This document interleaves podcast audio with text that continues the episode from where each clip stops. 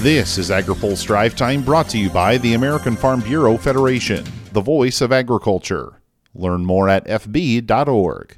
Good Friday afternoon. I'm Spencer Chase.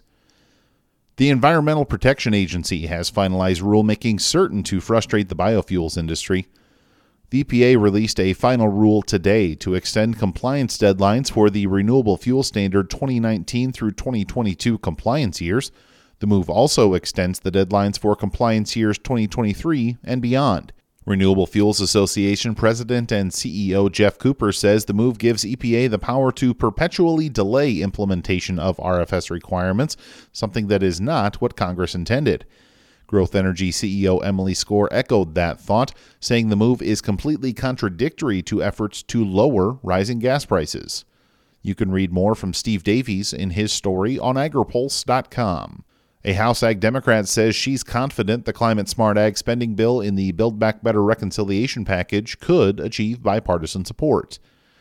Congresswoman Cheri Bustos says the bill isn't going anywhere in its current form. We uh, know that we have to get uh, support on the Senate side. So, what we passed out of the House and sent over to the Senate um, is is really, I guess, probably to, in all honesty, that's not going to see the light of day. What we sent over.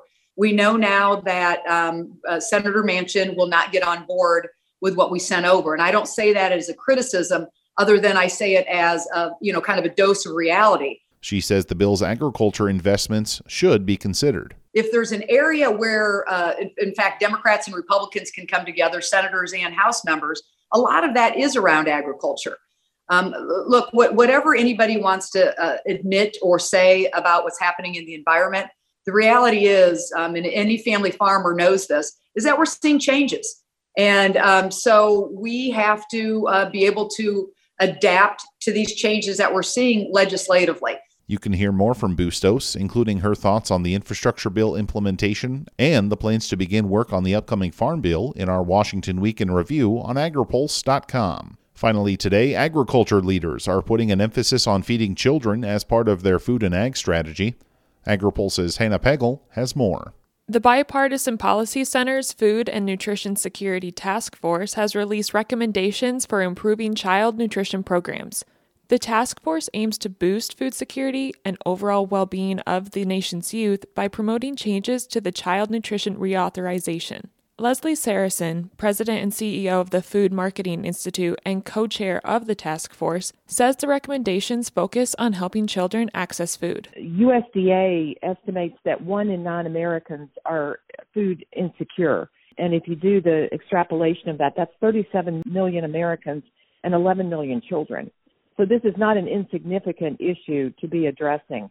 So, with all of that uh, in mind, we came together to try to take a comprehensive approach to come up with some policy recommendations so that particularly children would have access to healthy, nutritious food, both in the environment that they're in in their school uh, situation, but also when they're at home. Some of the recommendations include universal free school meals, making the Summer Electronic Benefits Transfer Meal Program, created during the pandemic, permanent, and strengthening the Special Supplemental Nutrition Program for Women, Infants, and Children, also known as WIC. Sarasin says there also needs to be more of a focus on education to help families understand what programs they qualify for. There are families who are eligible for many of these programs but they're not aware that they're eligible for them. Our hope is that in the reauthorization, we will take a look at that and figure out if there are ways for us to enhance the ability uh, for these families to be aware of, of what their eligibility is and then take advantage of the programs. The task force will come together for an event on February 7th to discuss the recommendations further.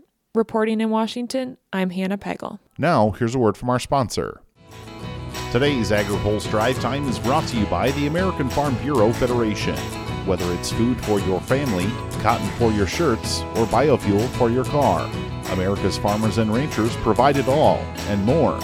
Support them by joining your local Farm Bureau. Learn more at fb.org/join. That's all for today's drive time.